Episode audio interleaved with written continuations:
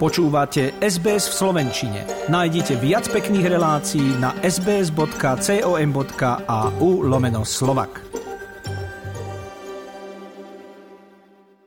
Neviem, či s mojím hostom dokážeme tromfnúť stredoslovákov, ktorých sme počuli pred reklamou, ale zostaneme v téme a budeme hovoriť o slovenských nárečiach, pretože mnohé sú vtipné, aj keď to zrejme nie je ich úmyslom. Na čom sú postavené slovenské nárečia, prečo sú niektoré tak ťažko zrozumiteľné a ako sa im v dnešnej dobe darí prežiť? O tom sa budeme zhovárať s dialektologičkou a jednou z autoriek veľmi hodnotného a nedávno aj oceneného slovníka slovenských nárečí Katarínou Balekovou zo Slovenskej akadémie vied. Dobrý večer.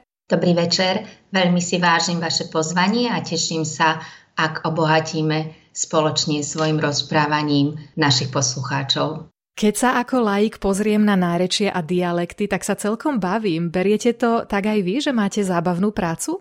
Áno, výskum slovenských dialektov je veľmi zábavná, veľmi rôznorodá práca. Teší nás, že môžeme skúmať to, čo ešte v komunikácii funguje, čo je v komunikácii medzi ľuďmi na Slovensku, ale aj v krajanských komunitách. Domnievame sa dostatočne silné, živé, čo plní svoju funkciu a to je vlastne tá hovorená podoba v komunikácii, aby si ľudia dokázali odovzdať informácie a ak to dokážu v náreči, ak rozprávajú zemepisným dialektom, to znamená, že dialektom, ktorý je na isté územie, na istý región viazané, tak o to je to hodnotnejšie, pretože v takomto prejave sú prvky, ktoré spisomná Slovenčina nemá. A každý ten útvar jazyka, či spisomná Slovenčina alebo dialekt, má svoju funkciu, má svoje opodstatnenie a ten, ktorý ho používa, ktorý ním rozpráva,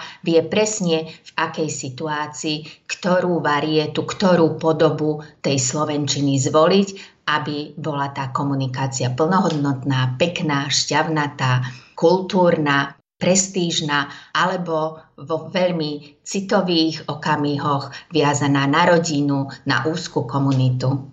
Ale keď ten dialekt nie je spisovnou slovenčinou, prečo je potom taký hodnotný? Dialekt nikdy nebol spisovnou slovenčinou, ani nebude, ale napája predovšetkým napája spisomnú slovenčinu svojou slovnou zásobou. V dialektoch, slovenských dialektoch, ale aj v iných územných nárečiach iných jazykov sú zachované mnohé také prvky, ktoré nás spájajú s minulosťou, s históriou, hovoria nám o vývinových fázach v tej nespisovnej slovenčine, ale aj vysvetľujú, prečo práve spisovná slovenčina ten systém spisovnej slovenčiny je takýto, prečo sa takto vyvíja. A tým, že poznáme vývin slovenských nárečí, jednotlivých jazykových hrovín, vieme odhadnúť aj perspektívne, čo možno v tej spisovnej slovenčine sa objaví, čo tam zakape, zanikne, alebo aké sú tendencie potom príjmania nových jazykových prvkov na základe nejakých analógií, podobností, čo v jazyku existovalo, čo teraz existuje, alebo čo prípadne nové do jazyka pribudne. Takže ten výskum dialektov a nárečia sú takou studnicou pre spisovný jazyk a pre používateľov možno je to také najmarkantnejšie, že obohacujú slovnú zásobu spisovného jazyka obohacujú, určite ju aj nejakým spôsobom formujú. Aj sa teda časom menia, alebo je to záležitosť minulosti? Nárečia sú súčasťou jazyka a tak ako sa aj jazyk súčasný mení aj spisovný jazyk, tak aj nárečia sa vyvíjajú. Iné boli podoby nárečí v 19. storočí, iné podoby nabudali nárečia na začiatku 20. storočia, koncom 20. storočia a samozrejme dnes na prelome alebo už v 21. storočí sú nárečia v inej podobe. Veľmi ich ovplyvňuje spisomná slovenčina a samozrejme do slovenčiny sa priberajú, preberajú z cudzích jazykov nové výrazy, ktoré ju obohacujú, ktoré tam istú dobu alebo aj na dlhší čas plnia svoju funkciu a takisto sa preberajú tieto cudzie názvy, cudzie prvky aj do nárečí. Dnes samozrejme nárečia v tej ústnej komunikácii sú naviazané na to, aby vypovedali o dnešnom živote. A keď rozprávame o živote v 20. storočí v prvej polovici, tak vieme sami, že ten život je neporovnateľný. Zmenila sa kultúrna, hospodárska, sociálna situácia, čiže to, čo sa opisovalo jazykom z toho obdobia, nemôže celkom naplňať funkciu, o čom by sme rozprávali dnes. Mnohé reálie, mnohé prvky, ktoré v tom jazyku sa využívali a opisovali napríklad na hospodárskom dvore rozličné vozy, pluhy, reálie, ktoré sa týkali gazdovského života, pastierstva, pestovania plodín. Dnes ľudia nepoznajú a to vyplýva z toho, že potom ani nemôžu alebo nemusia používať takú slovnú zásobu, ktorá sa využívala v dobovej slovenčine alebo v slovenčine 20. storočia, bez ohľadu na to, či to boli nárečia alebo či to bola spisovná slovenčina. Čiže aj vplyvom času sa jazyk a takisto aj jedna z jeho podôb z nárečia menia a nárečia sa menia, aj samotné zmeny v jazyku prebiehajú pod vplyvom toho, kto jazyk používa, aká generačná skupina, aká sociálna skupina. To sú mnohé faktory, ktoré ten jazykový prejav ovplyvňujú. Vy ste s týmom kolegov zostavili slovník slovenských nárečí. Ako k tomu dochádza? Ako tieto slovka zbierate? Alebo ako vôbec to nárečie nejakým spôsobom skompletujete a dáte mu nejakú formu, ktorú potom viete prezentovať napríklad aj nám v rádiu? Slovník slovenských nárečí je dlhodobý projekt. To nie je projekt jednej generácie, ktorá teraz pracuje v Slovenskej akadémii v dialektologickom oddelení. Už v 30. rokoch sa začali také cielené pokusy a cielené práce, ktoré smerovali k tomu, aby sa uskutočnil výskum nárečí na slovenskom území, teda na dnešnom území Slovenska. A boli rozličné metódy výskumu nárečí, korešpondenčná metóda sa uplatňovala, vyplňali sa dotazníky, to znamená, že do terénu prichádzali zaškolení pracovníci alebo vedeckí výskumníci, ktorí sa rozprávali s nositeľmi nárečia. To znamená, že chodili do terénu, do jednotlivých regiónov, mali vytipované obce, ktoré bude dôležité zaznamenať, aký je tam jazykový prejav, akým jazykom na tom Slovensku rozprávajú nositelia nárečí, či rozprávajú po slovensky a slovenskými nárečiami, alebo či rozprávajú iným jazykom, pretože na Slovensku sa rozpráva aj inými jazykmi, napríklad rusínsky, ukrajinsky, gorálsky, romčina je vo veľmi veľkej miere zastúpená istom období veľmi veľká skupina nositeľov českého jazyka bola.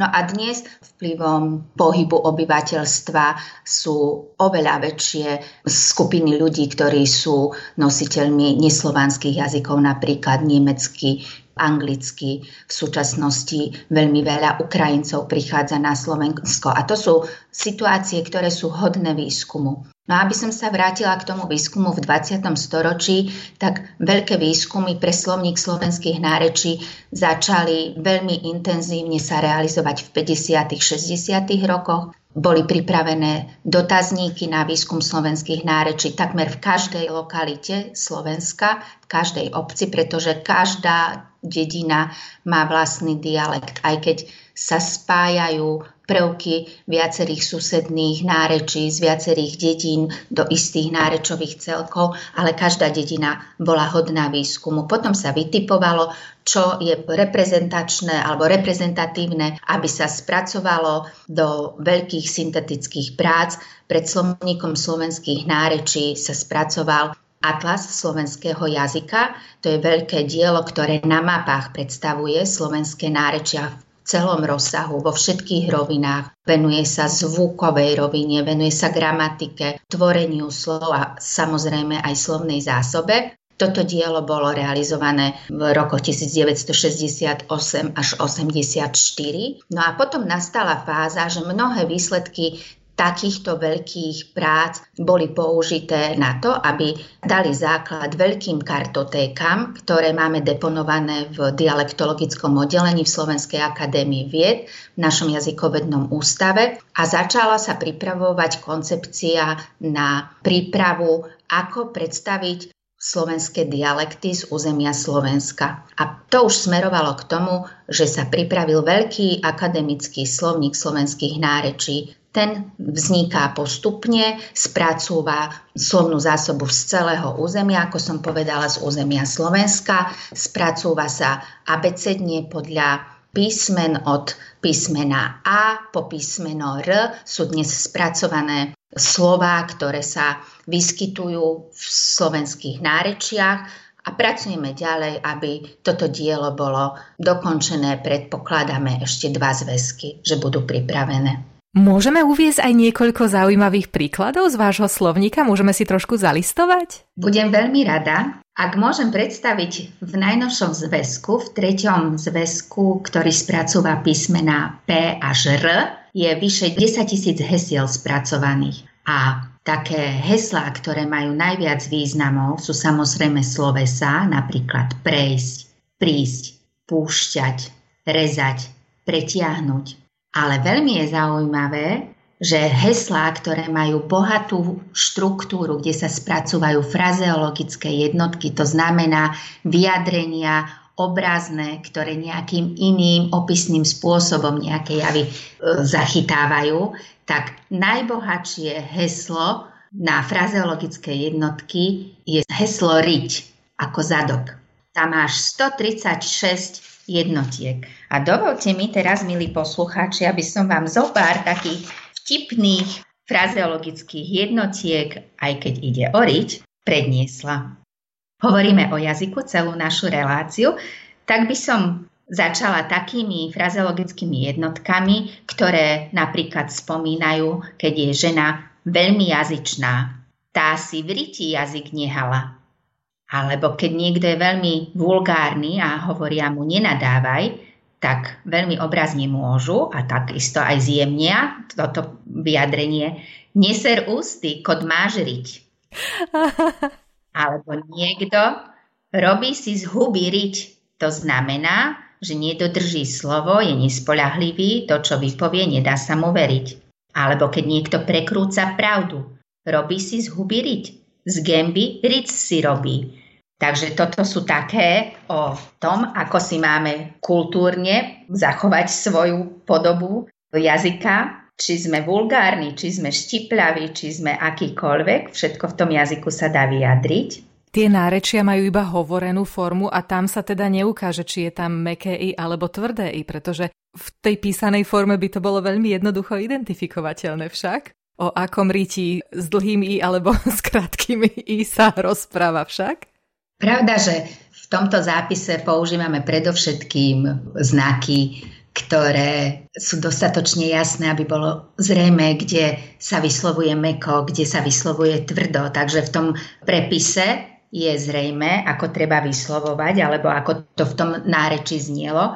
No a náreči tým, že sa realizuje predovšetkým ústne, tak tam je to dobre počuteľné. Mnohé tieto frazeologické jednotky, ktoré som vám predniesla, už dnes nie sú ani známe, takže ešte aj toto zahmlieva ten význam. No a tým, že nie sú známe, sa aj málo používajú a je veľmi výnimočné, že slovník slovenských nárečí práve takúto slovnú zásobu alebo takéto slovné bohatstvo zaznamenáva, pretože aj to hovorí o našej kultúre.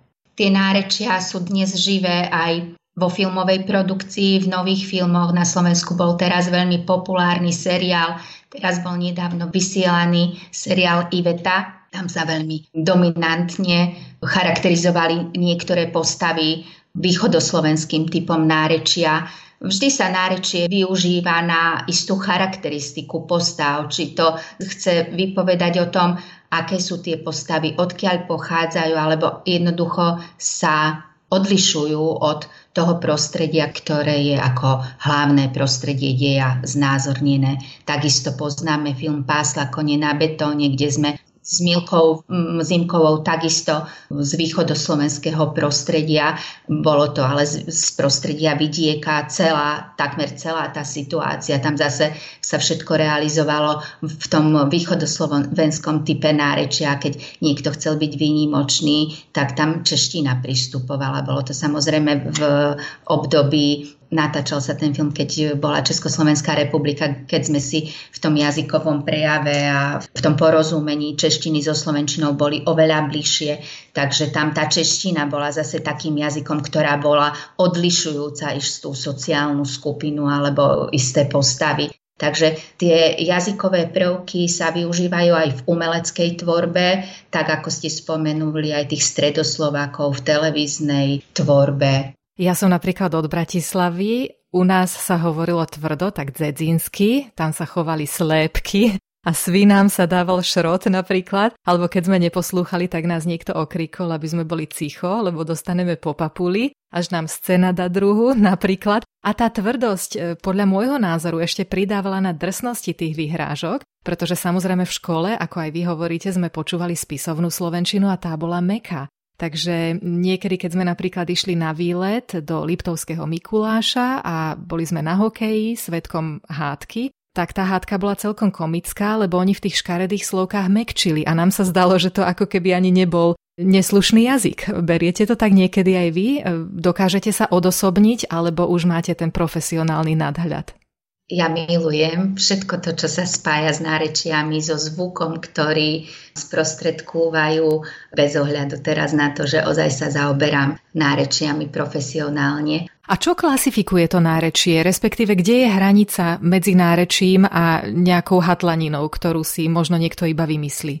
Nárečie je územne ukotvené, viaže sa k malému regiónu, má svoj systém, má svoju vnútornú normu, povieme, nie je kodifikovaná, ako je spisovný jazyk, to znamená, že nie je vyhlásená ako vnútorný systém, ktorý má spisovná slovenčina, ale túto vnútornú jazykovú nárečovú normu nositelia úzkeho regionálneho prostredia zachovávajú.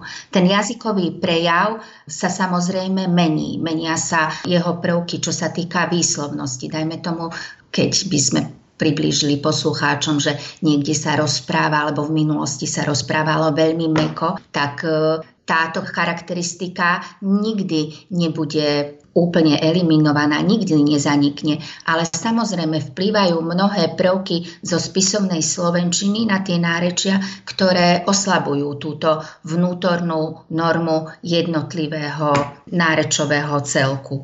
Takže tých prvkov je dostatočne veľa. Spomínala som to veľké dielo Atlas slovenského jazyka, ktorý nám opisuje slovenské dialekty podľa jednotlivých nárečových skupín, menších alebo väčších celkov, ktoré sa integrujú na základe spoločných znakov a opäť na základe odlišných znakov sú dostatočne rozdielne a dávajú nám potom informáciu, že toto sú už iné nárečia a toto sú nárečia, dajme tomu, ktoré patria k nám. To, čo ste pomenovali ako hatlanina, tak to sú možno ponášky v súčasnosti. Je to istá zmes alebo prvky, ktoré sa snažia akoby napodobniť alebo vyňať istý jazykový prvok, možno tú zvukovú podobu alebo istý prvok zo slovnej zásoby ako nejakého reprezentanta a prilepia ho alebo využijú ho v tom spisovnom prejave, ale v tomto prípade je to len isté ozvláštnenie toho spisovného jazyka, ale tam nemôžeme hovoriť, že ide o hatlaninu. Hatlanina skôr by som povedala, že, že niekto sa snaží napodobniť nárečie, ktoré nie celkom pozná a mieša tam prvky a dajme tomu z východného Slovenska, či šarišské, či abovské, či sotácké a myslí si, že je to východniarské, tak je to všetko správne. A v takomto prípade by sme mohli povedať, že ide o útvar, ktorý nie je reálny, ktorý nie je existujúci. Veľmi tak zjednodušene skutočne by sme mohli povedať, že ide ide o nejakú formu hatlaniny alebo niečo, čo nemá svoju vnútornú normu alebo systém, ale asi ten používateľ alebo človek, ktorý takéto niečo vytvoril, mal isté ciele, aby sa priblížil k tomu nárečovému prejavu. Keď spomínate tú šarištinu napríklad, alebo tú východoslovenskú slovenčinu, tak tu takisto počuť aj u nás v slovenských komunitách okolo Austrálie. Venujete sa tej jazykovej téme aj z pohľadu zahraničných Slovákov? Áno, je to téma, ktorá je veľmi dôležitá aj e, na výskum. Ja sama realizujem výskumy v krajanských komunitách, napríklad v Maďarsku alebo v Rumunsku. Jazyku amerických Slovákov sa venoval náš kolega profesor Ivor Rybka je veľmi veľa výskumníkov aj v konkrétnych krajinách, ktorí sa venujú na tých slovakistických pracoviskách aj výskumu jazyka v konkrétnom zahraničí. A bolo by veľmi zaujímavé zisťovať aj dnes z pohľadu dlhej odlúčenosti, dajme tomu od jazykového materského prostredia, ako sa vyvíja jazyk krajanov, ktorí žijú, dajme tomu už tretiu generáciu alebo tvoria tretiu generáciu, štvrtú generáciu pôvodných vysťahovalcov z 19. storočia, alebo tí, ktorí tvoria komunitu, čo sa do zahraničia dostala iba nedávno. No u nás už aj malé deti majú presne také tie prízvukové vlastnosti, ktoré počujeme napríklad na tom východnom Slovensku. Takže tie malé deti takisto od malíčka rozprávajú takouto východoslovenskou kde sú tie slabiky, ten výraz na tých slabikách je úplne jasne charakteristický pre určitý región Slovenska. Ale v tom 19. storočí, no tak takýchto potomkov Slovákov tu možno už ani teraz nemáme, alebo ak máme, tak o nich nevieme a snad sa nám prihlásia po odvysielaní tohto rozhovoru. Pani doktorka, ak má niekto záujem eh, si povedzme preskúšať svoju slovenčinu alebo má pochybnosti o tom, či je niektoré slovko spisovné alebo by sa rád nejakým spôsobom doučil. Existuje nejaká jazyková poradňa, kde by sa k tomu vedel dostať? Pravda, že v jazykovednom ústave Ľudovita Štúra sa venujeme systematicky výskumu slovenského jazyka a ten výskum je veľmi dôležité, aby sa potom sprístupnil používateľom vo vedeckých článkoch, samozrejme v príručkách o slovenčine a dnes je veľmi takou dominantnou komunikáciou digitálna komunikácia alebo komunikácia cez internet a málo kto už dnes siahne po knihách.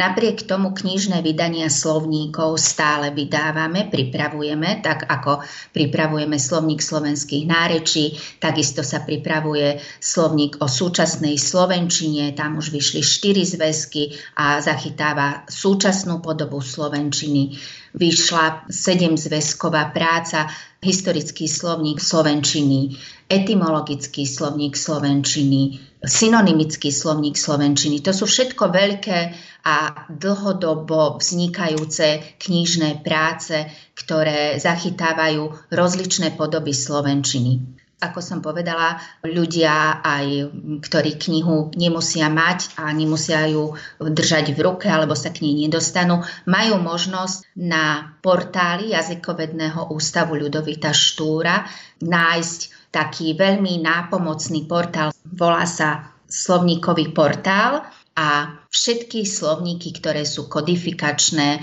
alebo aj ďalšie takéto práce sú vyhľadateľné pre používateľov. Ďalej na tomto portáli sú, je databáza v rámci poradne o slovenčine, listová poradňa je tam, zodpovedané sú tam mnohé otázky, ktoré dnes trápia používateľov slovenčiny, s ktorými si nevedia dať rady, mnohé veci, ktoré sú v jazyku rozkolísané a v rámci poradní sa riešia, tak tieto návody sa ponúkajú na internete, sú dostupné a na tom slovníkovom portáli je veľmi veľká databáza takýchto rád a ako som spomenula, tie slovníky sú jedna veľká pomoc. Okrem toho je tam na portáli Jazykovedného ústavu zastúpený Slovenský národný korpus. To je samostatné aj oddelenie, ale okrem toho takto nazývame aj veľkú databázu textov, ktoré sú spracované do takej technickej podoby, aby nám dávali obraz o súčasnej podobe, ale aj o tej minulej podobe Slovenčiny vo všetkých možných žánroch, štýloch, aby bola Slovenčina zdokumentovaná a bolo ju možné potom aj naďalej skúmať. Takže aj v Slovenskom národnom korpuse môžu používateľia po prihlásení dostať relevantné informácie. To sú všetko prístupné databázy, ktoré aj zo zahraničia sú prístupné, pretože ten internet je dnes globálny nástroj a, a je prístupný celosvetovo. Vy ste mi niekoľko tých kontaktov aj poslali e-mailom, tak ich pripojím k článku na našej stránke. Príjemne sa s vami o jazyku rozpráva je cítiť, že žijete a dýchate tou slovenčinou, či už spisovnou alebo tými nárečiami. V súčasnosti sa veľa hovorí o našej identite, sme motivovaní k tomu, aby sme boli hrdí na to, čím sme a jazyk je toho naozaj veľkou súčasťou. Tak som rada, že sme mohli pohovoriť aj o tom jazyku, ktorý je síce nespisovný, ale rovnako hodnotný. Pani doktorka, ešte raz srdečne blahoželám k úspechu slovníka slovenských nárečí, ktorý ste získali s vašim tímom z Jazykovedného ústavu Ľudovita Štúra v Slovenskej akadémii vied a želám vám veľa úspechov a radosti v ďalšej práci. Ďakujem veľmi pekne. Ja vám želám aj všetkým poslucháčom, aby boli hrdí na svoje korene, na svoju slovenčinu v akejkoľvek podobe, pretože tá ich spája s rodiskom, tá im dáva citové naplnenie a tá je vlastne svetkom našej kultúry, našej histórie a možno aj nás odkazuje na budúcnosť. Všetko dobré vám prajem a teším sa, ak budeme mať možnosť o Slovenčine rozprávať aj niekedy inokedy. Našim hostom bola dialektologička doktorka Katarína Baleková a ja zo pár zaujímavých kontaktov, ako som slúbila, pripojím aj k článku na našej stránke. Pre tých, ktorí by sa chceli o nárečiach dozvedieť viac. A konkrétne teraz to trošku zľahčíme a zahráme si jeden z najväčších hitov slovensko-austrálskych diskoték. Spevačka Kristína s východoslovenskou pesničkou Tane na vlnách SBS už o malú chvíľu. Páči sa mi? Zdieľajte, komentujte, sledujte SBS v Slovenčine na Facebooku.